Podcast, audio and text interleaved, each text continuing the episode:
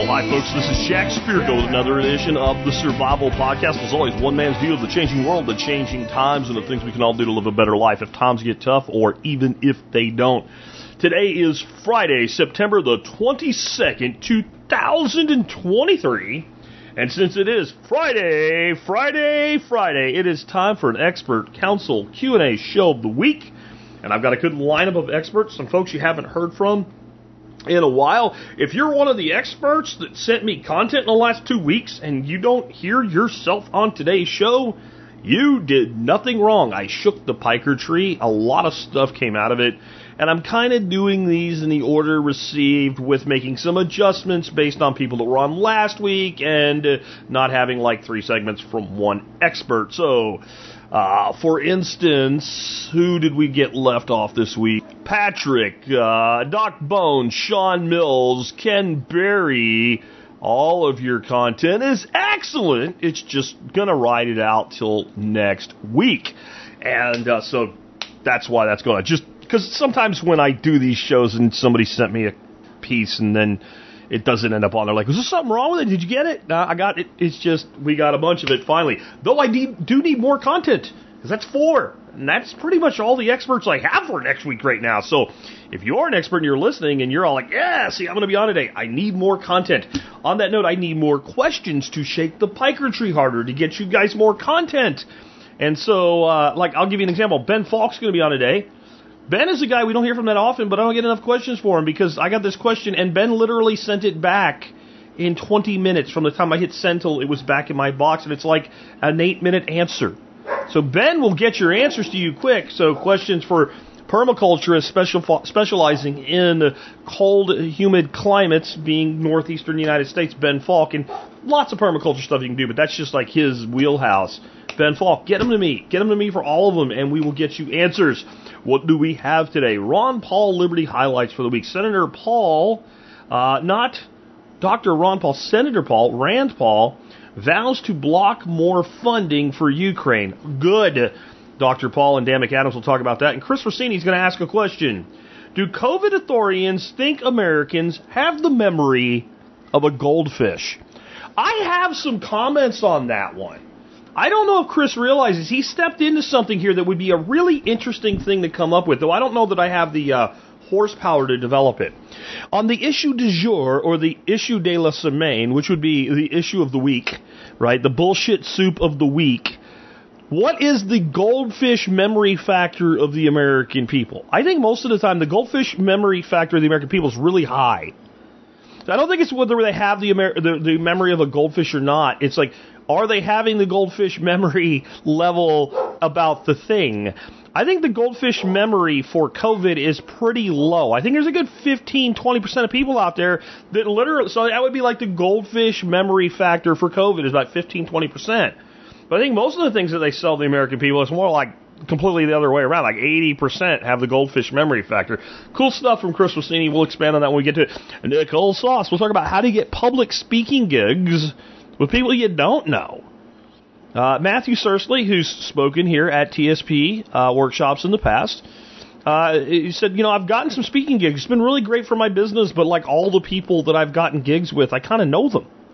How do I get some with people that I don't know? How do I broaden uh, my reach with public speaking? Good question. Nicole knows a lot about that.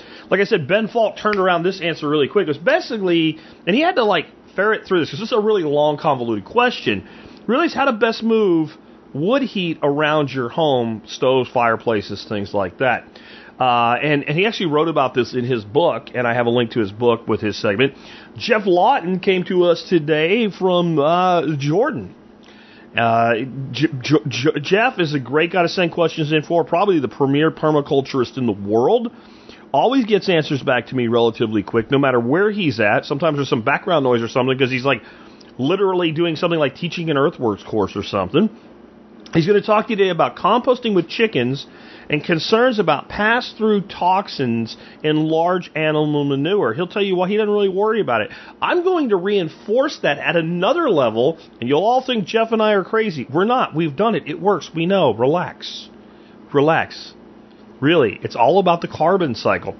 Professor CJ Kilmer will talk about something I hear from you guys about all the time, including in comments during live streams. The fourth turning. What are his thoughts on that?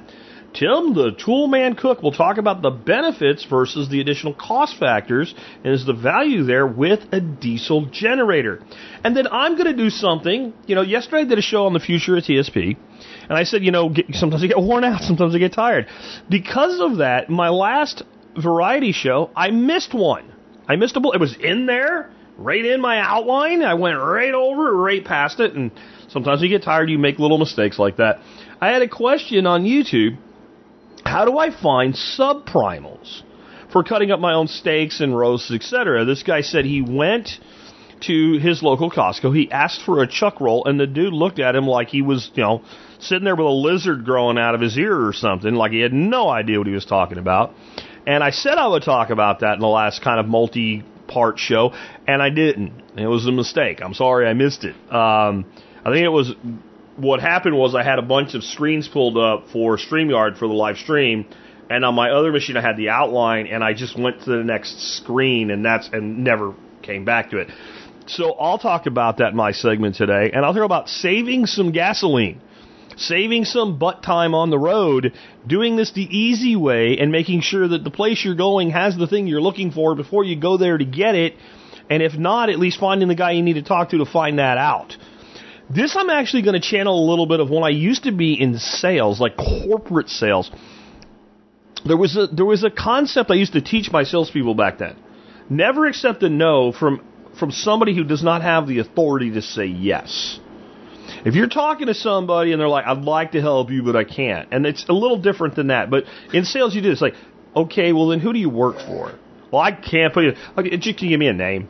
I'll, I'll do this on my own, man. Like, just who do I need to talk to? So, like, if you talk to some guy that's like low level dude stocking the meat case and it's a bigger store and he's not like the meat manager, can I talk to the meat manager? Like, that's who you want to talk to. And we'll talk about how you can determine if a place has what you're looking for before you get in the car and drive all the way there. If you're to be there anywhere, anyway, you can do like a cold call, right? Like, but we'll just talk about this because since I've done that show, a lot of you are starting to do this, and I am hearing from some people I'm having trouble finding certain things.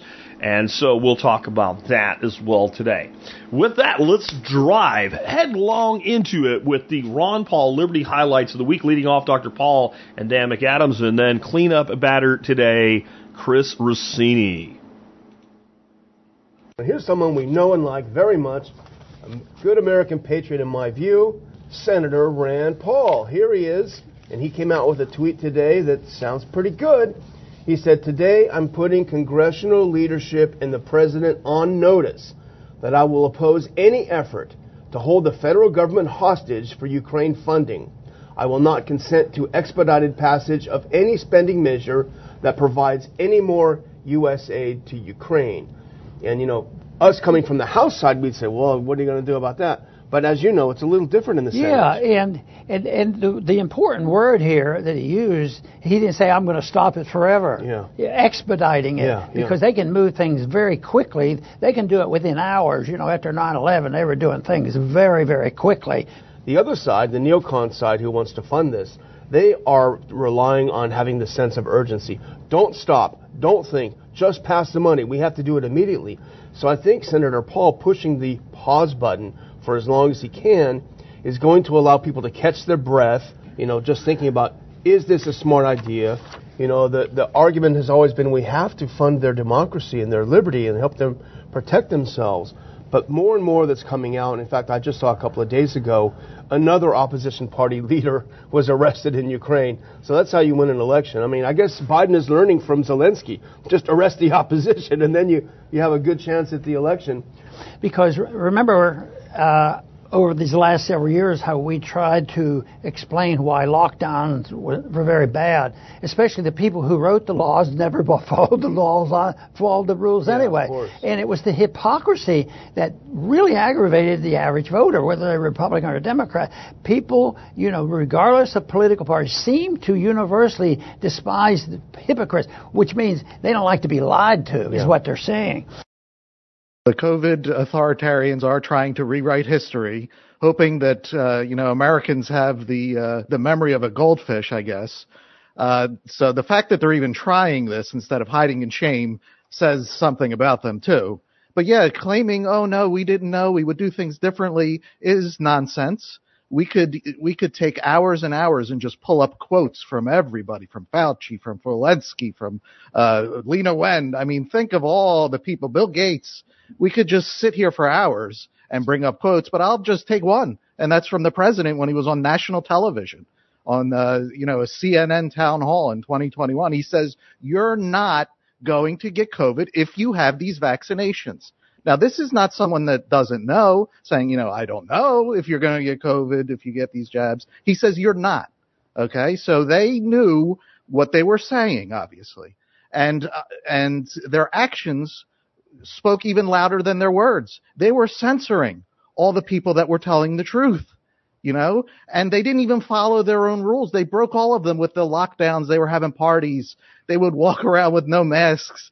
They would stand with children with masks on and stand with no mask taking these pictures. You know, they would walk around with no mask and then once the camera was on, they'd throw it on real fast. It was political theater and it took a while for everybody to, uh, to catch on, you know, and now they're trying to say, oh, well, you can't look back now and say, uh, you know, that, that we could have known all this stuff. You can't be a Monday morning board. No, not Monday morning. People knew at that time. You don't just run in front of traffic, get squashed by a car and say, oh, well, you can't know after the fact that, uh, you get, you get squashed if you run in front of a car. No, you know ahead of time. Don't go in front of the car. You're going to get squashed. And people were saying the truth and they were censored. So to claim, oh, we didn't know what we were doing is nonsense and nobody should fall for it. You can't claim ignorance when uh, the scale of what they did, placing the, almost virtually the entire nation under house arrest, deciding which businesses are important and which uh, will go out of business, and so many just went out of business by decree, you know, and and throwing cloths on people's faces. And you know, to claim ignorance, closing churches. I mean, even Julius Caesar, I don't think even did that you know, so to, to go to, they had such a field day with this that to now claim ignorance, oh, we, we didn't know what we were doing, is preposterous. You know, under no circumstances should any of those things happen. You know, government shouldn't uh, and shouldn't and doesn't have the authority to do any of those things. Unfortunately, we took an optimistic approach weeks ago. Fortunately, the American people are not biting this time. Even CBS News had to admit they said, yeah, you know, despite a recent rise in COVID cases and variants, as if those matter, a CBS poll found that most Americans aren't concerned about getting COVID. In fact, the nation voices less concern than it ever has since the start of the pandemic. So thank goodness the American people seem to be wising up at, at large and uh, they have to keep it up because they're going to keep trying. You know, they're they're they're not just trying to pretend certain things didn't happen. In many ways, they're trying to restart doing the things that didn't work. And we now do have hindsight, and they're expecting you to not remember that it didn't work. It's one thing to claim that we didn't force anybody to do anything. We didn't, I mean, literally, Fauci said we didn't shut down the economy. And I've seen a split video where they show him say this recently twice, and then they show a video of him from a few years ago uh, referring to Trump and saying, so then I told the president we needed to shut down the country side by side. And uh, that's one level of goldfish memory they hope you have. But this concept of, well, we need to go back to masking again. Get your booster shot. This shit hasn't worked at all.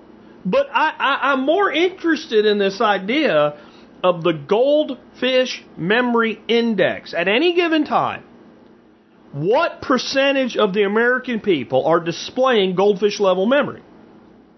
It, there's a thing in investing called the Fear and Greed Index, and they use it to talk about market sentiment.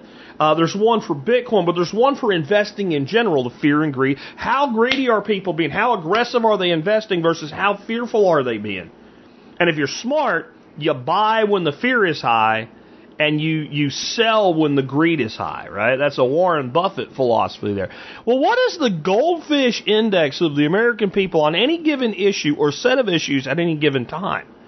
I think it'd be cool to have like a meter with like a big goldfish on it that looks stupid, you know, and like he's got the fin actually becomes like the something like that. Come on, one of you guys out there that's a coder or graphic artist and shit, like build a goldfish index and let's figure out how to tie it to like news reports or something. I think it'd be cool. Anyway, moving on. Let's talk about something more practical for the average person who wants to build a brand, right? Let's say that you want to you want to build a brand, and one of the ways you want to do that is through public speaking. I think this is a fantastic way to build a brand. I think building an ability to publicly speak is a great thing to do. I think it's a fantastic idea. When this question came in, I literally thought about taking it myself. I built a lot of what I have on public speaking. I'm not even talking about TSP. I'm going way back, all the way to the late 90s. I was public speaking. I was doing uh, addresses at like keynote speaking at uh, conventions and stuff like that. Um, but I really thought about it and thought, you know, this is a good expert panel, panel question. Let's send this to Nicole Awesome Sauce and see what she can do with it. So, Nicole, what do you say?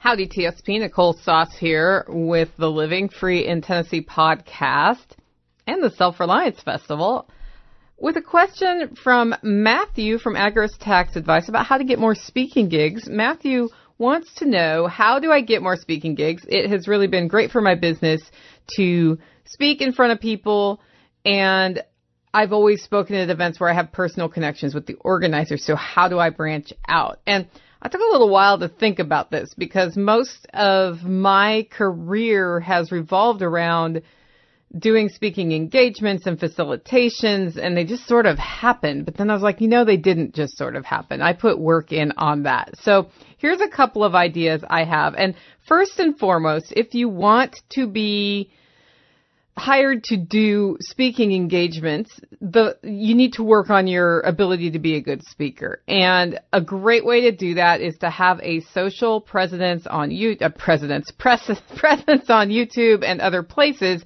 that showcases your expertise and your ability to speak well. And that means every time you speak somewhere that they record it, see if you can get that recording, put it out on the YouTube channel talk about it, put little segments out as shorts. I see a lot of people doing really great work in this way. And that's a good way for additional customers to, to stumble across you anyway. When you go to apply for a speaking engagement with a stranger and you have a YouTube channel with a decent following and some proof that you're a good presenter, that really helps. In fact, yesterday I saw Dr. Berry post a picture of himself speaking on a sp- stage in another country, like Turkey or somewhere. I don't remember where. And it's just a nice picture of him and he's like, this was a great time talking about these things.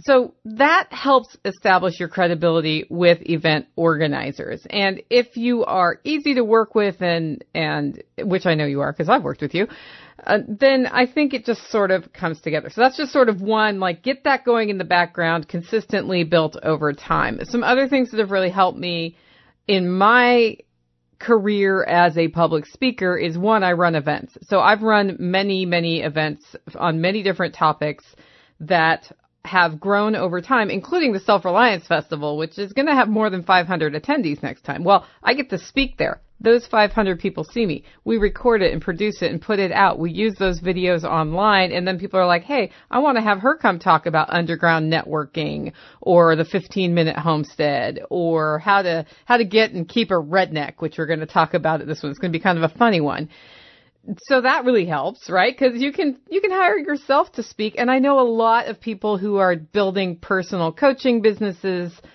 host events at hotels in different places that are smaller, but then they're speaking, and then they have the recordings. Attend the conferences where you want to speak, and observe what it took for for the people who are speaking to get there. And you can even sit down with those people and talk to them and say, "Hey, did they invite you? Did you apply? Like, how did that work?" That's a really way, good way to do it. Plus, when you attend conferences, people get to know you. You establish credibility and a personal connection. apply for speaking gigs wherever you want to go. Most conferences have application processes and I with like with my business, I have applied at multiple multiple events over the years and sometimes I say yes and sometimes I never get an answer and that's okay. I just keep doing it because over time they learn who I am. Have a book to promote or something else. Especially in your business, I would have I would think about writing at least an ebook and have it out there so when they see you, they're like, oh, it's this Matthew guy. He does this. This is his presence online. This is the book he's selling. Maybe I'll read that book. Send that book to people as part of your promotion kit if you're targeting specific conferences. Sponsor events. If you sponsor events, oftentimes events are like you have to sponsor to speak this this happens at Freedom Fest, right? If you want to speak, you have to sponsor the event for about I think ten or twenty thousand dollars. Last time I I was asked to sponsor the event.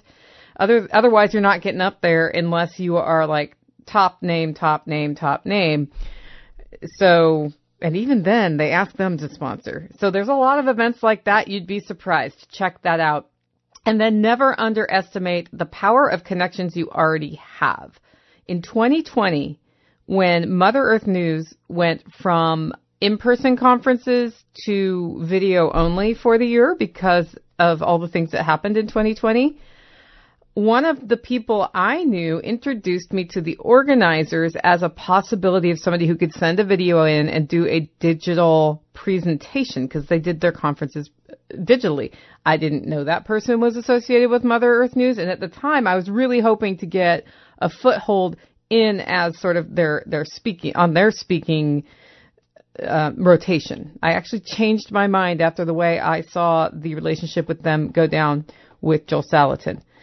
But that hadn't happened yet at that point. So I did the video and and that was just because somebody introduced me. So what I've discovered is if I'm targeting a specific conference I want to speak at, I ask my network, does anybody know the organizers?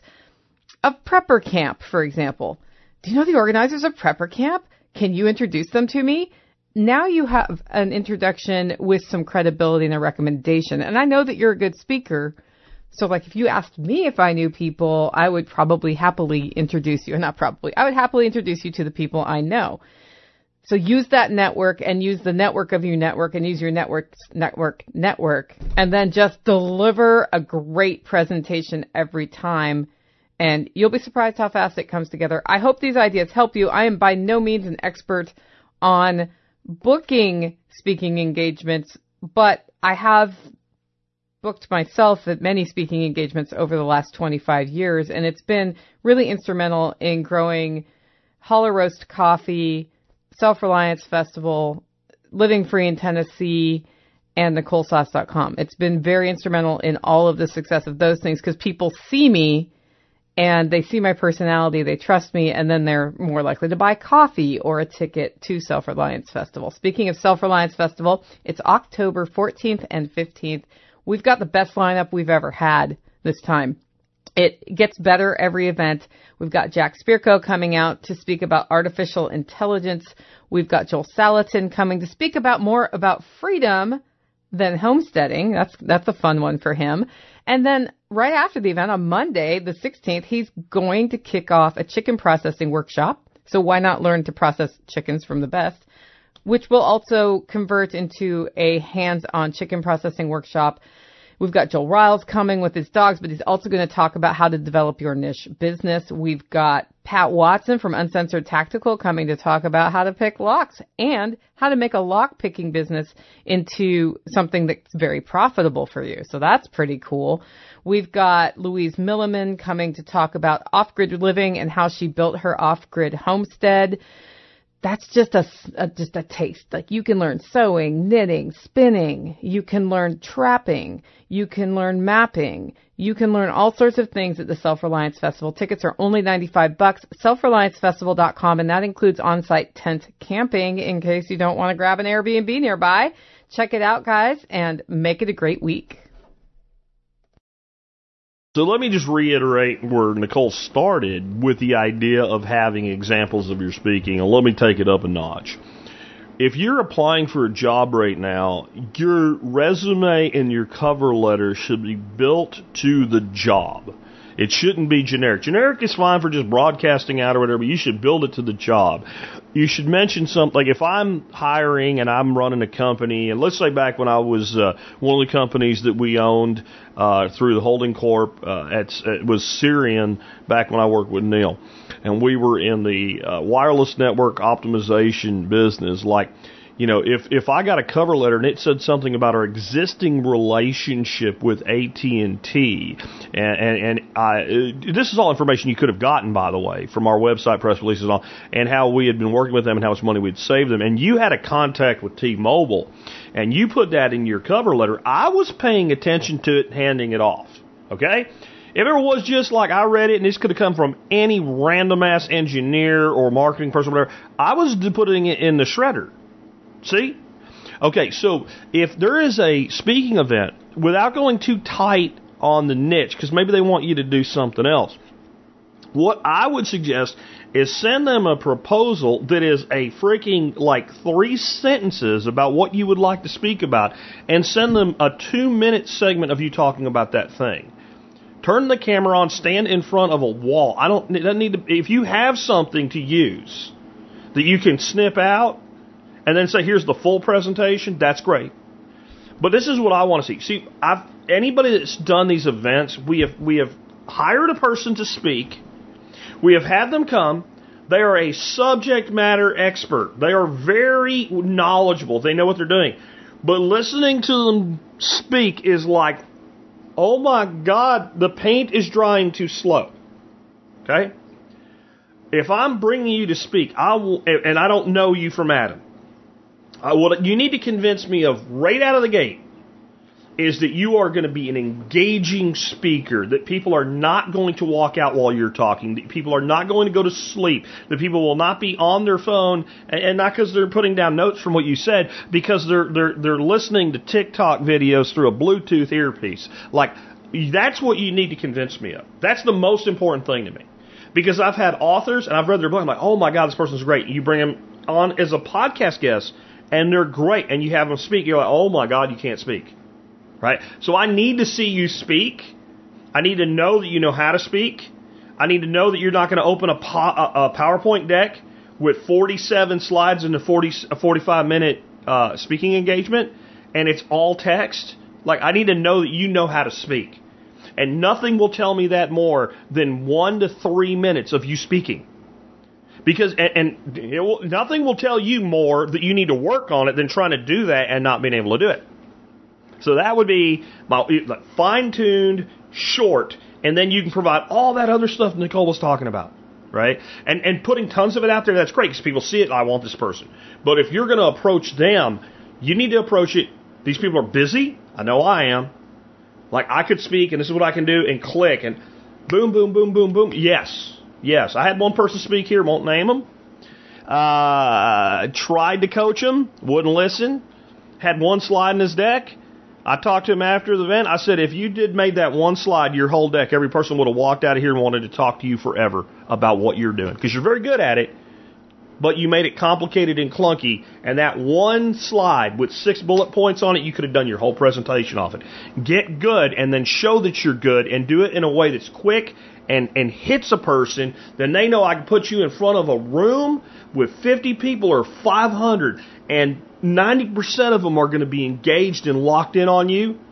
That person will have you speak because they're not taking a risk at that point. Remove the concept of risk when you ask a question and you're likely to get a yes. Moving on, let's hear about wood heat from Ben Falk.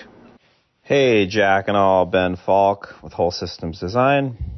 Um, so I have used a couple of these fans over the years. I've seen them around. I've never seen them um, work for very long. They seem to wear out.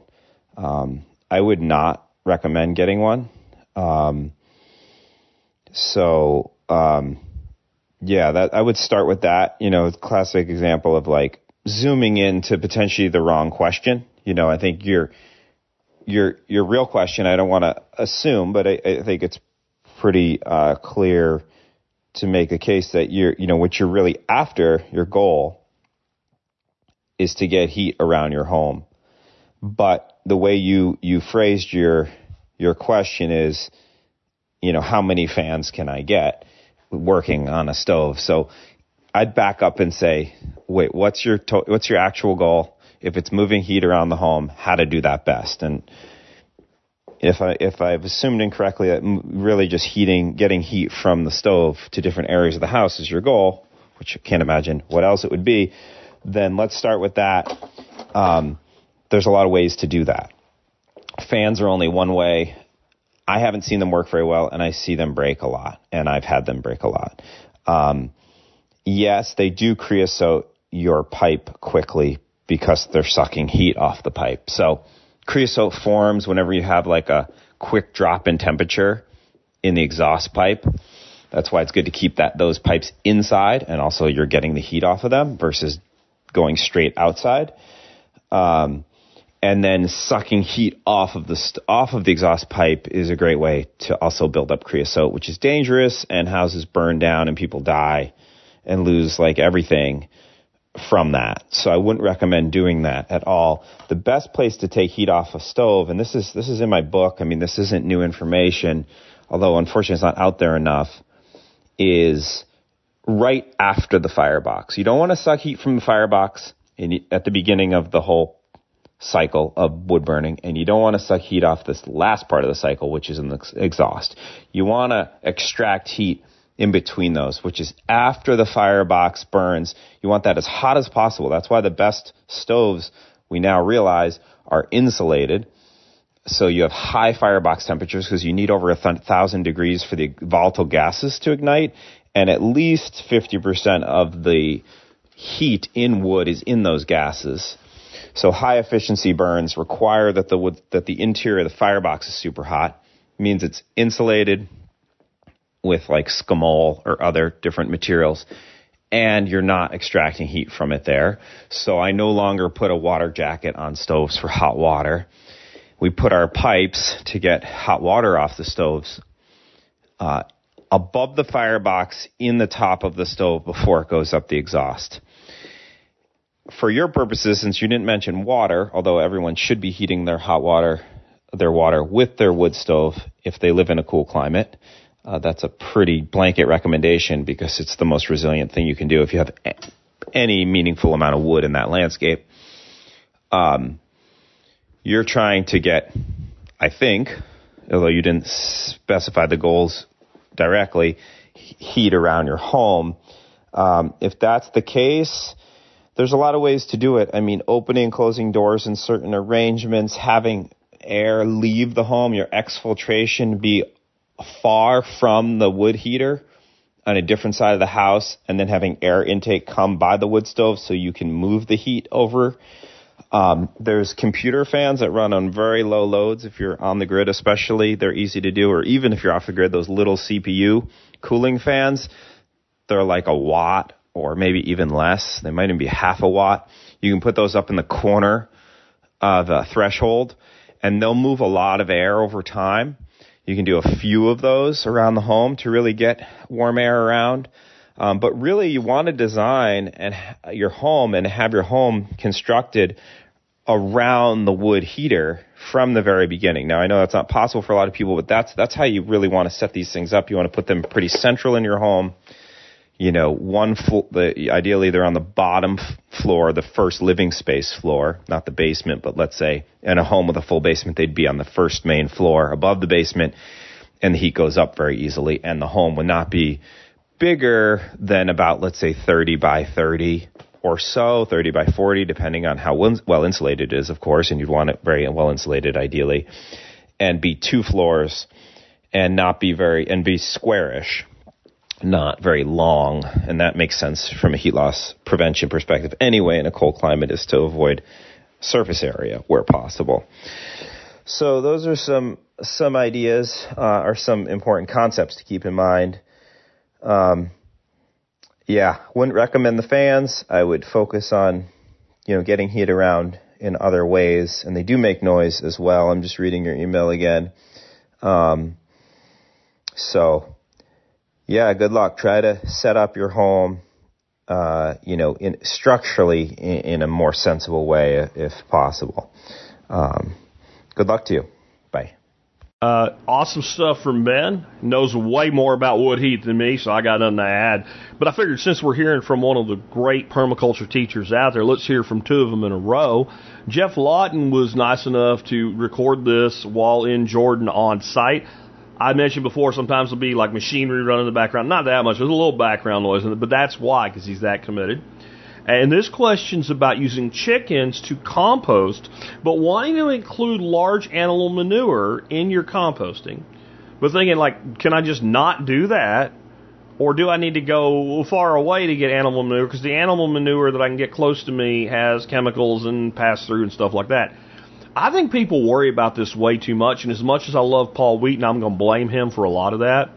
I think there's an awful lot of people that have poor results in their garden and they're quick to latch onto any excuse as to why. I do think things like mulching with like straw that was sprayed with Grazon can cause long-term lasting problems. But when it comes to stuff like this, I tend to agree with Geoff. Geoff, what do you say about this? Hi, Geoff Lawton here, and I'm coming to you from Jordan in the Middle East. I'm in the Dead Sea Valley, 400 meters below sea level, and the lowest place on earth. Right, we have a question about chickens, chicken tractors, well, really mostly about chicken compost, where we talk about using large animal manure. Now, you don't have to have large animal manure if you have enough chicken manure. In fact, you can drop the quantity of chicken manure to 25% of the, of the components of a mound. But that means you've got to up the carbon and up the green material to make the volume. You have to have a cubic meter which is, let's call it one and a quarter cubic yards if you're talking in the non-metric system. But our question comes from someone who's surrounded by industrial agriculture where they're concerned about using the manure from large animals in industrial farms and you'd have to drive 15 to 20 miles to get some manure that's not so affected by chemicals or more of a organic manure. Now, the thing is, I believe you don't really have to worry about that. The amount of toxins in the manure of a cow or a horse or large animal is insignificant. It's not a very large volume of the manure. Now I know, and most of you are going, oh, but there's some. Listen, the thing is that the decomposition cycles are linked to the carbon molecule. Life is based in carbon, we're based in carbon. That's what makes the life in the world go round. Now, the carbon in the decomposition cycle becomes adhesive, and any complex molecules that are in the process, like herbicide, pesticide, fungicide, etc., they attach to the comp- to the carbon cycle and become long chain molecules, and then they become inert. The chemicals that are in the, it's not a large amount, but the little bit of residual chemical in the manures. Remember, those animals are alive when they're dropping that manure, so it, it's not that much that it would kill them. Probably they do have some health issues, probably. But anyway, let's not get in there. The thing is that the minor amount of toxins get locked up in the decomposition cycle because they attach to the carbon molecule and the carbon molecule is very good at this. That's how all toxins are lock, locked up. That's how biological cleaning works. That's how ecosystems work. That's how Chernobyl and Fukushima and all these places, and if you go back a little bit further, Hiroshima and Nagasaki, right, from the Second World War and the dropping of atomic bombs, all of that got locked up over time by life and death, life and death, life and death, life and death, life and death, life and death. Now, there's no more life and death stimulated than compost because compost is all about stimulating, fast tracking the life and death of microorganisms while they're processing organic matter.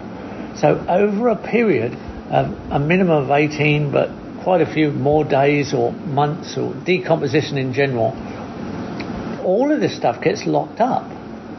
That's what ecosystems are really good at. The, the largest amount of soil creation in nature is in shallow lakes and ponds, but even more so in shallow marine systems, which are your salt mar- saltwater marshes and, and your wetlands close to the ocean. They're, they're filters, and you have enormous amounts of life close to the ocean in the mouths of rivers and estuaries. In fact, the, the most diverse and life-rich ecosystems on planet Earth are the tropical river mouths, which are the mangrove systems. They're the richest ecosystems on Earth. They're locking up any toxins before they go into the ocean and converting it to soil. Well, of course, it's saltwater soil, but let's not get into that. It's still soil. Right? So I want you to see, I want people to see, look, this is where you, these are the lessons of nature. These are major, major, large lessons of nature. Right? We can lock up all these toxins. And, but, but we can only do it in a sensible way by stimulating life systems and maximizing the life and death cycles. Now, that's literally what you do when you turn compost. You kill billions, gazillions of organisms, and their bodies become feed for the next wave of microorganisms. So you're stimulating huge in numbers, huge in numbers, right? Life and death cycles. Life is based in carbon. There's your carbon molecule. It's locking things up. Now, you can put it to the test if you like. You can even take the compost to a laboratory and get it tested if you really want to go down that rabbit hole. If you do enough research on the internet, you'll find people that have actually done this. They've, they've put highly toxic chemicals in small amounts into compost ingredients, then taken the ingredients through a compost cycle, tested it at the end, and they can't find it because it's it's still there, but it's in a different assembly. It's gone back to a complex molecule, a, what we call a long chain molecule. So that's the ultimate way to do it. That's how nature does it. We've made those com- we've made those nasty chemicals. We've taken, you know, pesticide, fungicide, herbicide. Where did they come from? They didn't come from outer space. They weren't delivered by aliens. They were they were made by strange assemblies in laboratories, human assemblies made by people in all their wisdom. We decided to grow our food on poisons. What a smart move that was, right? ha ha, right? But what what nature does, it allows us to use this quite simple process that has a very complex set of life events that takes those foolishly constructed molecules, those foolishly uh, created chemicals, man-made, and turn them back into complex long-chain molecules that fit back into nature and don't cause any problems. That's my advice. Get into it, get it done. We need the garden, we need better food, we need everybody to understand this. You're, sir, on your clay with your one surviving apple tree, you are setting a glorious example of how nature works with us. Enjoy the partnership, enjoy the journey. If you're not having fun, you've got the design wrong. Get into it. All good. See ya. Even further because he's talking about pass through manure. They did bring a bunch of other stuff in it, like nuclear bombs and nuclear meltdowns and stuff like that. Um, and they're talking things with extremely long half lives. But the other thing people are terrified of is treated straw and things like that. I used to be really religious about this. I would get straw and soak it in a bucket, and I would grow beans into pots, and then I would water one with the water from the bucket and the other with water from my well. And if one did really poorly and it was the one with the straw water, I was like, oh, it's got glyphosate or something. I don't even care anymore. I put my straw in the chicken coop, chickens crap on it, chop it all up. I make one big batch of compost a year. I've never had a problem. And it is it is because of Geoff that I let go of all these concerns. The composting process, this microbial process, the fungal lockup. Now, if it's something I'm going to mulch with, because it's an immediate issue and it doesn't go through the cycle, that I concern myself with. When it comes to composting, I do not even care. Carbon is magic. Carbon is magic. For all the people shrieking about global warming, get on the carbon train and start using carbon the way it's designed to be used, and you can stop shrieking about carbon. Anyway, with that, let's move on. Next up, I have a response by CJ Killmer about the fourth turning, and I've had more questions and more comments about this and probably any other subject that we haven't talked about a lot on the show. I reference it from time to time. So when this came in, I thought it was great to send over to CJ and let him talk about his thoughts on this cyclical concept by four generations and specifically relating to United States history. Howdy, this is CJ from the Dangerous History Podcast, and I'm responding to a question from Joey. And Joey asks if I'm familiar with the book The Fourth Turning and or Strauss Howe Generational Theory, and if so, what my take is. So, yes, I have read the book The Fourth Turning, and yes, I'm familiar with Strauss and Howe's generational theory about American history. So, for those unfamiliar, the quick version is that these authors, Strauss and Howe, came up with this theory to try and have a cyclical view of American history, and they argue that you should think in terms of generations of people, and they define a generation as roughly like an 18 to 20 year span of birth years. And they claim that generations come in sort of four archetypes that repeat themselves in the same order, roughly every 80 years or so, because each generation is roughly 20 years. So according to them, the four generational archetypes that keep repeating themselves in American history are hero, artist, prophet, and nomad. And they also argue that American history itself goes through four phases as these generations kind of rotate through different stages of life, you know, childhood, young adulthood, middle age, elderhood, etc. And so the four phases that keep repeating themselves are number one, a high, which is sort of like the seeming golden age that follows in the aftermath of a crisis having passed.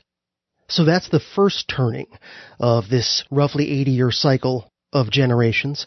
The second turning is an awakening, which is where there's some sort of a spiritual awakening, usually accompanied by social reform movements and things like that.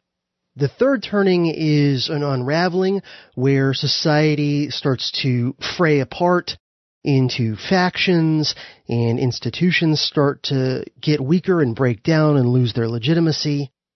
Then there is the crisis phase or fourth turning.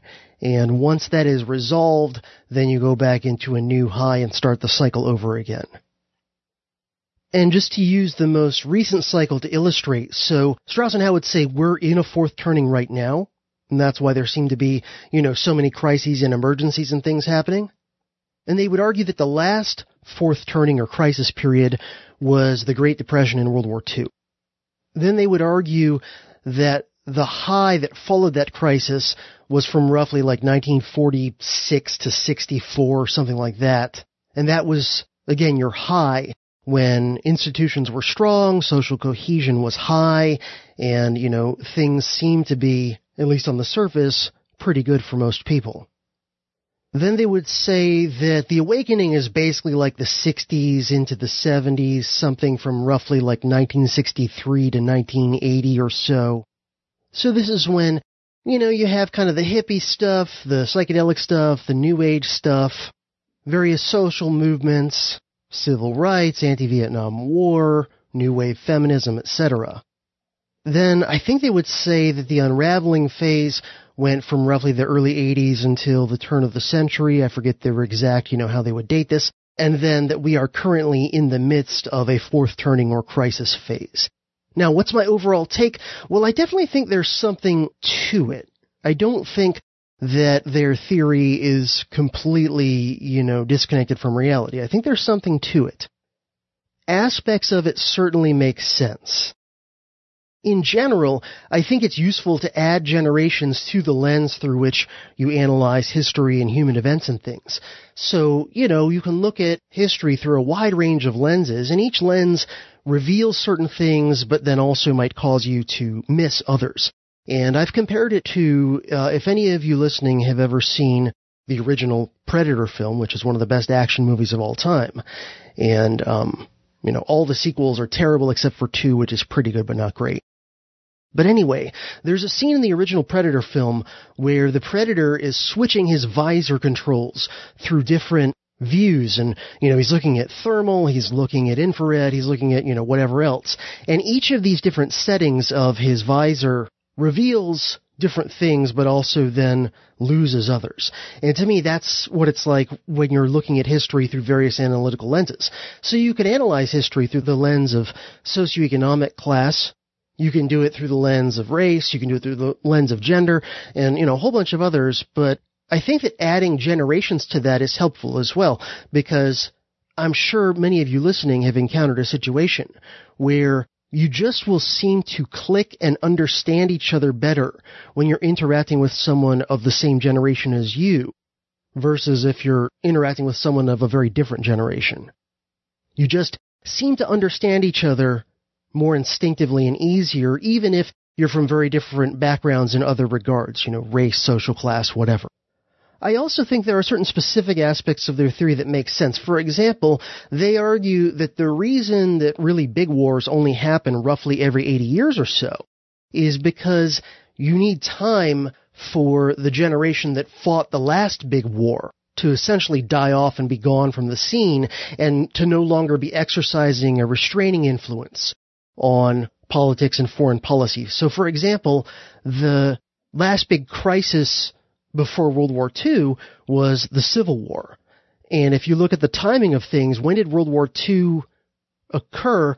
Well, it happened to occur right as the Civil War veterans were, you know, the last of them were dying off and exiting the scene. And so you no longer had the generation that had fought the Civil War around to sort of restrain the government from getting into any really big wars. And if you look around today, I think you can see that the GI generation, the generation that were the foot soldiers of World War II, they're essentially all gone, except for, you know, a handful of people who are living uh, beyond a century. And so you no longer have those people who fought World War II firsthand to kind of be that restraining influence on the boomers and younger generations than them being kind of trigger happy, being kind of flippant about, for example, potentially getting into a war against Russia or China or both. So I think that there's definitely something to their overall idea of generations having these identities and there being certain patterns you can kind of pick up. However, I do have some criticisms. Among other things, I think that people, including Strauss and Howe themselves, will often take their model too literally, dogmatically, fundamentalistically, whatever, and essentially make the error known as the fallacy of misplaced concreteness, also summed up by the phrase, the map is not the territory, where they start to take their model of reality too literally as if it's reality itself, which it is not. There are other criticisms I have of the theory, including that it's overall just too deterministic, and that sort of dovetails with my previous criticism. In some ways, even though the content of it is very different, it reminds me of Marxism in that it has certain things that it is pointing out correctly. It has certain important truths that it is revealing that might have been overlooked by other analytical systems, but it's too dogmatically deterministic and kind of arrogantly overconfident in its own ability to accurately predict down to the detail what's going to happen in the future. And I have some other criticisms as well. I've mentioned Strauss-Howe generational theory in various episodes of my podcast, the Dangerous History podcast. I went into the theory in a lot of detail way back in 2017 in my episode 140, which was called Thoughts on Cyclical History and Generations, which I made not long after the first time I read the book The Fourth Turning. And I also hit upon Strauss-Howe generational theory a bit in an episode I did in 2021 called Gray Champions. It was my episode 219. And I'll go ahead when I send this audio segment into Jack, I'll go ahead and include links to those old episodes of my show in case he wants to include them in the show notes. But yeah, it's going to be DHP episodes 140 and 219, where I get into Strauss-Howe theory quite a bit more than I did here. And just in general, I would urge people who are interested in non-establishment takes on history to check out my show and not just to listen to the most recent episode, but go back through my back catalog because I've been doing the Dangerous History podcast now for over nine years, and a lot of the stuff I've done is pretty evergreen. And so I would urge people who find my content interesting to go back through the back catalog. Go back to the stuff I did five, six, seven, eight years ago. I've covered a lot of stuff over the nine plus years I've been doing this show. Thank you. So I'll throw some criticism in here too, and understand this is not of uh, CJ because CJ, when he was talking about wars, there was kind of following the outline in the thesis of the book of you know World War II being the big crisis that the the Civil War generation wasn't there for. Um, anybody go? What, what about the Great War, World War One? Now, the U.S. involvement in World War One, I, I believe, was oversold in its value to the war. And we were in there toward the end of it. Um, and it's kind of like there was a bar fight, and when everybody's ass was totally kicked and our side was winning, we walked in and threw a few knockout punches. Well, World War II, when the U.S. got into World War II, I don't think World War II could have ended the way it did without the U.S. being involved 100% of the way. So, okay, you could make that case, but again, it was and the United States was a very much of an isolationist mindset and was sold into World War One with the sinking of Lusitania, et cetera, and it was a big deal. And then between World War II and the potential for global conflict now, and this is what proponents of the fourth turning are pointing to to say this means there's going to be a hot war with Russia and China. Well, there was Korea, and it was three years, and it wasn't technically a war. Uh, Vietnam, and 58,000 Americans died, and they were largely cheered on by the World War II generation uh, if you think of movies like Born Born on the Fourth of July, there was some artistic license in that, but there was a lot of truth in it. And we had a 20 year war on terror, 20 years in Afghanistan. Now we weren't fighting a nuclear power or something like that, but here's my point: if you want to make the case about the war thing. You could literally take almost any time in American history and do it because this country's been blowing some shit up for like 85 to 90% of our existence. We've been dropping bombs or shooting somebody. Um, I think the thesis is interesting. I think there's truth in it. I much agree with CJ's take on it that there are things to be derived and learned from it, but I don't think it's as ironclad as it's made out to be. But of course, when you want to sell a book, you have to pretend that it is. I think there's just a reality of generational shift that occurs and generational angst and you know the old song every generation blames the one before. And i think it's actually more accurate to say that most generations tend to blame the generation two before them. So if you look at who the millennials most blame for their plight right now and, and z as well it's the boomers gen x is like we're not even here. In fact we just get lumped in with the boomers so I don't know. I, I've always, I've never read the book. To be fair, I've been told too many times, and I just have this feeling that I have better things to do with my time. I'm sorry, I do. Anyway, I very much agree with CJ's take on this, and he did a better job than I ever could have. Let's go on and hear from Tim Mantool. Tool, Toolman Tim, Tim Man Tool, Toolman Tim about the uh, concept of diesel generators. Hey guys, Toolman Tim here, coming back at you from the workshop where we create community, find freedom, promote preparedness, and share success. Back with another question to answer for you for the expert council, so let's dive right in. This week's comes from an update on a video I did uh, quite a while ago. it must be over two years ago now I got asked a question regarding is a diesel generator better than a gasoline generator? What are the benefits? What are the drawbacks? And I put together a pretty extensive list back then, but I've had quite a bit of feedback from some people regarding some of the other benefits of it. So if you're out there thinking, man, I'd like to get a diesel generator, well, you might just be thinking right. Now, they can be a little more difficult to come by, but there are some good ones on the market. But so let's talk about the benefits of diesel over all your other traditional types of fuel to start with, and then we'll talk about the four things that uh, might dissuade you from picking one.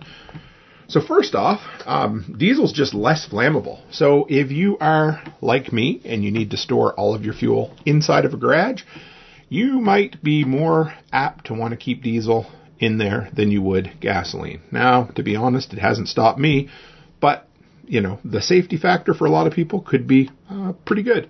Number two, diesel generators require significantly less maintenance. We're going to talk a lot more about that as we go along, but overall, there's less moving parts, less wearing parts, and parts that just take way longer to replace. I mean, something as simple as spark plugs versus glow plugs. Glow plugs last infinitely longer than spark plugs for the most part. Number three, much longer fuel storage life. So if you are a set it and forget it kind of person, then get diesel because if you're the type of person that's like, you know, I meant to go out there and uh, treat my gasoline with Sta-Bil or PRI-G and you forget for months or years on end, then you're better off looking at a diesel. Much better fuel economy. So here's the thing. All things being equal, the same square footage of diesel is going to give you much better fuel economy than the same square footage or you know volume of gasoline. Longer lifespan. The generators in general, beyond less maintenance, also last longer and don't wear out nearly as quick. I mean, look at some of the diesel trucks on the market and how long they last, right? Diesel engines are generally made, this is number six, to run longer, but under constant load much more effectively as well. So, beyond the fact that they're made to run longer, they last longer, they're also made to run longer under load, which means they're just tougher all around. Now, here's one that a lot of people don't think about and I love. During, before, during, and after major weather events, power outages, that sort of thing, quite often the last thing or the only thing available is diesel. When you pull up, especially if you go to like card locks where they have separate diesel tanks, you can be in great shape. You pull up and you see a lineup of 40 to 50 people parked at the gas tanks waiting to pick up five gallons worth of gas to take home for their generator, and you forgot to get diesel, or you're like, oh, I'd just like to get a little extra. Pull up to the diesel pumps and fill up because almost everybody's buying gasoline and very few people are buying diesel. Number eight, Diesel generators, now this isn't all of them, but in general, they run at about half the RPMs under load. So they tend to be quieter. If you put a diesel and a gasoline side by side running the same load, all things equal, diesels tend to be a little bit quieter because they're running at less RPMs. Now, another thing, quite often you can pick up surplus diesel generators at Army surplus stores or auctions and that sort of thing which means you can afford a much bigger generator for the price. I guess it depends on how big of a generator your wife's willing for you to bring home, but it's nothing saying that you couldn't bring home a generator the size of a storage container. But, you know, I digress. and then probably the coolest thing about a lot of diesel engines in general is all of the alternative fuel options. Number one, now again, uh, where I grew up in Nova Scotia on the East Coast, Diesel and furnace oil were basically the same thing, other than a government added dye because furnace oil didn't have taxes on it. So, you know what I'm saying there. You could run furnace oil in a diesel engine, no problem at all. Um, if you filter automatic transmission fluid, some diesel engines will take that. Some will even take filtered used motor oil, depending on how old they are, and used deep fryer oil if treated properly and had the right additives added to it. So you get a lot more flexibility with some of the diesel engines. Uh, some of the brands out there right now that are making good, decent diesel engines, Generac has one, Durostar has one, Gillette and Pulsar. Those are the ones. Now, diesel, what are the drawbacks? Because it's not all sunshine and roses. Diesel itself is more per gallon. Never used to be that way when I was a kid until the government mandated sulfur being taken out of diesel all of a sudden diesel becomes more money than gasoline. Generators tend to be heavier for the same amount of wattage. You look at a diesel generator versus a gasoline, and those things are built like a tank. There is way less selection out there, so start your looking long before the threat of a power outage. And of course, diesel generators themselves tend to be a little bit more money, or a lot more money, depending on where you're buying it, where you're looking. But I think diesel is the fourth fuel that we don't always think about for generators. I think it's something that some people may want to consider. I think especially if you have a vehicle that also runs on diesel, it would be great to have a, um, a combined fuel storage so that you could bug out if need be or bug in and run your generator off it. I love both aspects of that. So anyway, keep the questions coming, guys.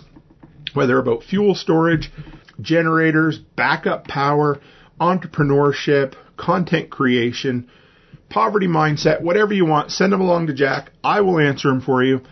And if you want to know what I'm up to, come by the YouTube channel. Check out Workshop. Check out The Workshop Radio Thursday, Friday, Sunday evening, 7 p.m. Mountain Time. And as always, stay happy, stay healthy, and have a great week. So I'll, I'll put it to you this bluntly. If you were offering to give me for free two generators of the same wattage, let's say 7,500 watt generators, like pick A or B, and A is gas and B is diesel, I will pick the diesel one every time unless it's made by like Joe Spooty generators and the other one's made by like Honda. I mean, like that, that's how I'm just all in on the diesel generator. He said it could be a little more or a lot more expensive. I've never found it to be a little more expensive. I've always found it to be a lot more expensive. And so let's take this again. You're going to give me a good, well made diesel generator, choice A, or two gasoline generators of the same wattage as the one uh, diesel generator. So I got two versus one, and the two are each as powerful as the one diesel generator. I'm going to take the two gas generators because two is one and one is none. All right. And in my experience, and if, if I'm wrong and you can show me a much more reasonably priced diesel generator, they're generally about twice as expensive. That's what I've found. And so I, if I'm going to spend that much money on backup power, I'd rather have two generators. Just, just my opinion. And it, so it's, you know, how, and it, then you're going to factor in how often is this thing going to run. If it's a backup generator, I'm definitely going to side with less expensive two gas generators to his one one is nine. If it's going to be something that's going to run a lot, I'm going to go with diesel generator. And I worked on them in the army. All right, I worked on you know big diesel gener- generators. You you moved around on a trailer towed with a Humvee, and I'm I'm going to come down on that side every time if something's going to run a lot. With that, let's go ahead and uh, move into my segment here. By the way, I worked on a lot of gas generators too.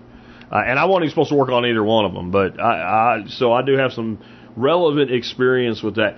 Let's move on though, and let's uh, talk about my segment today, which is how to find subprimals.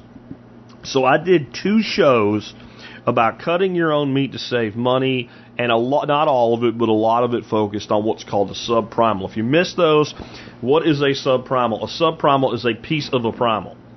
Uh, and in some cases, a primal doesn't get broke down to a subprimal. There's, I think, seven primals on a cow, uh, two of each because like one from each side. But like a shoulder primal is like the neck, the shoulder, the lower arm, part of the rib. It's a big piece of cow. Okay. Um, and so that's not generally going to ship. You're not generally going to be able to go to a store and buy that. If you're working with a full shoulder primal or uh, what have you, you've probably gone to a place that processes and made some kind of deal. Uh, you know, I, I've not ever seen one like that for sale. A primal or something, uh, I'm sorry, a plate you you might find. It's not that big of a honk, but when we're talking about the front or the back of a cow, you're not going to get a subprimal. Would be something like a, a, a chuck roll. And a chuck roll off that front shoulder primal is basically the neck and then some of the, the shoulder itself.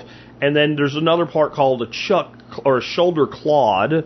And that's kind of the lower piece, the upper arm of that, that cow. And so that and something like uh, a, a round, a top round, those are subprimals that come off uh, different primals. And there's a lot of opportunity in those. A, a, a, full top sirloin butt would have the the cap, which we also know as the picanha or the coulotte, and then you've got the the regular part of the sirloin, and so you can then take those apart break them down, take the trim, put it aside for grind, render excess fat into tallow, cut steaks, and then the beauty is that you can often get steaks that are difficult, if not impossible, to buy in a store. Out of a chuck roll, for instance, you can get a chuck eye, which you often can find in a store, uh, but you can also get something called a Denver steak, which is just beautiful, beautiful piece of meat, and some other things, or Sierra steaks and things like that out of these subprimals. Well, somebody that watched one of those two, I don't remember which one it was, one of those two meat cutting uh, podcasts, the video version, said on YouTube, I went to Costco, I asked the guy for a chuck, I, I asked the guy for one, he didn't say what it was, and he looked at me like I was crazy, like he didn't know what I was talking about, and so how do I actually get my hands on this stuff? So, um, one of the things is you don't go ask for a subprimal. Most of these people won't know what that means. You need to ask for what you want. So you need to know what it's called. And you might want to go online and look it up and see if there's other names by which it's called. So I'm going to go way back in the Jack Spirko time machine. The year is 1996. It has nothing to do with meat, but just to explain um, what this is. So I was running a cabling job and I had been one part of the company, and another part of the company was where this guy came from. And he came up to me and he asked me if we had any MP5s. To me, that's a gun. I have no idea what the guy is freaking talking about. No idea. Well, what he wanted was a wall box eliminator.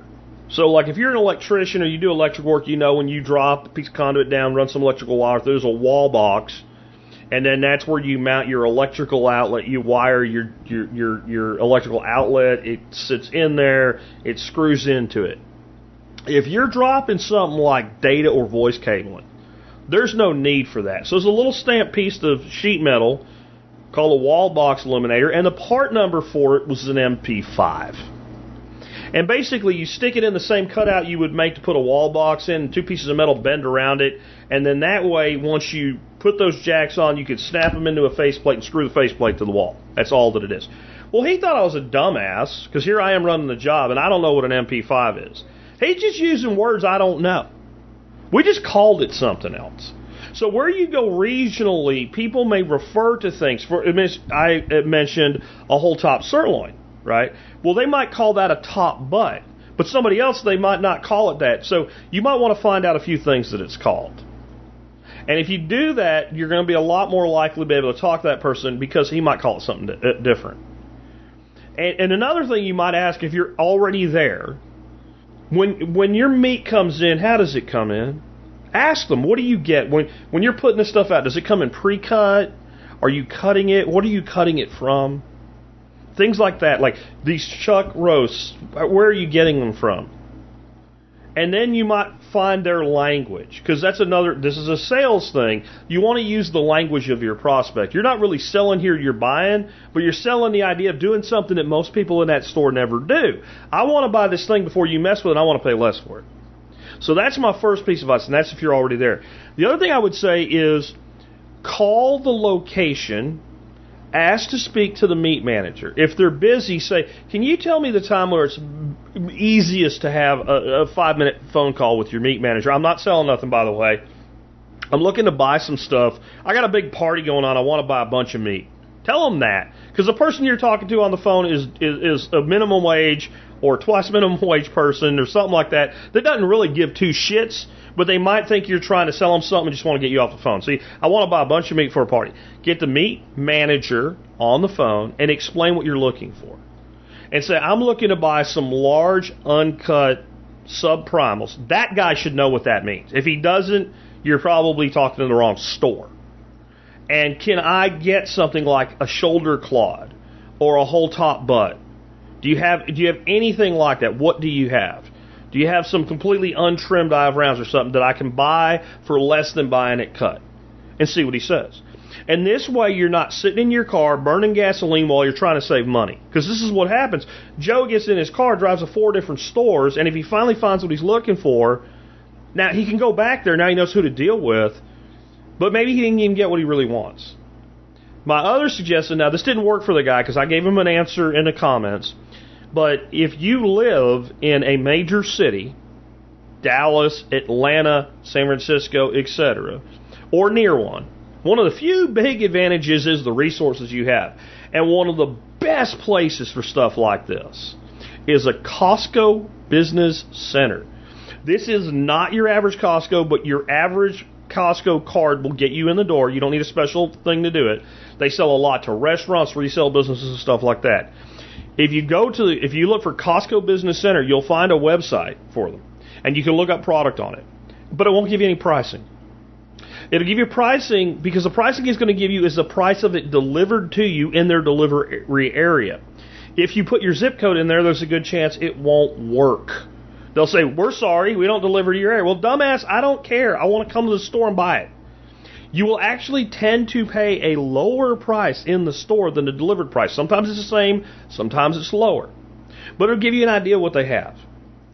And so what you do is look up the address of that business center, put the, put their zip code in since you're going to go there. And then you can literally look at what they have. You can just put in beef, sort by price to the lowest price, select grocery, and you'll see everything that and let me tell you something, they have things that aren't on that site when you go there, but it will give you a good idea what they do have and a good idea of the price. And like I said in that one of those shows, you can get things like chicken uh, leg quarters. And one of the secrets to Costco business centers is they sell halal uh, chicken. I think they do some some subprimals that are halal beef, and they definitely have halal lamb. What is that? That's kind of like the Muslim version of kosher. It's not. Somebody's gonna get really pissed about that. I didn't say they were the same. Okay, but it's kind of for the same reasons. And I, I'm to tell you right now that if you if you get your hands on bulk chicken that is halal versus conventional, the smell alone will tell you it's better taken care of. And I'm not going to get into why. So that'd be another thing you can look at while you're looking there. But you can also just look at, you know, your regular stuff, your eye of round, your beef clod, uh, shoulder clod, your uh, chuck roll. All that stuff's available at Costco business centers. You'll also find that Sam's warehouses, Sam's clubs, will often have these things as well. And you can go to the Sam's website and look it up. And you can see, so you know at least they will have those things at your location. Uh, but the phone is your friend. And you younger guys out there, they're really trying to save some money because I know it's hard when you're younger. I know that the least used part of your phone is the part where you actually dial a number and talk to somebody. I understand that. And I get it because I, even though I was a salesperson and I made a living doing it, making phone calls to get in the door, I hated that. And I hate talking to, like if I have phone conversations with you, if you're in my audience and you and I talk on the phone more than a couple times a year, you are in a small ass list. I don't talk to people I love if I don't have to to get something done. I send a text. When it comes to something like this, this is just information you are going to get so much faster. Again, the phone call in, I'd like to talk to your meat manager. Can I do that? If the person asks you why, I'm, I'm doing a great big event and I need to buy some really big pieces of meat and I want to see what you guys have. They'll put you straight through because they know you're not trying to sell a a, a, a football with a logo on it to them or some shit like that. They know that you're actually there as a customer, which you're fibbing a little bit, but it doesn't matter. You're lying, but you're telling the truth at the same time. You're a politician. Anyway, that's just my thoughts on that. Hope you guys enjoyed today's show. Let me remind you if you like, remind you, let me remind you if you like the show and the work that we do, one of the ways you can help always support us is do your online shopping at tspaz.com. As I'm trying to work a little less right now, I actually worked through on Thursday and did the show yesterday. I do not have an item of the day for you today, but you can always help us out and find all the products I recommend at tspaz.com uh, or just start your shopping there whenever you can buy anything online and consider becoming a member of the MSB today. Um, I've worked really hard to make the MSB an incredible value. It's 50 bucks a year. If you look at it as paying for the show, it's 18 cents an episode. Was today worth 18 cents? Consider being a member. Then use your membership and get your money back. I put an order in this week for some cannabis product from Akira Botanicals. I saved 55 freaking dollars on one order. I'm serious, guys. It pays for itself in spades. I've heard from people say, I make a grand a year ROI by being a member. It is that good of a product, and it helps make sure that this show will be here for another 15 years. With that, have a fantastic and productive weekend. I will see you Monday with another episode. Are they gonna bail you out or just run you around?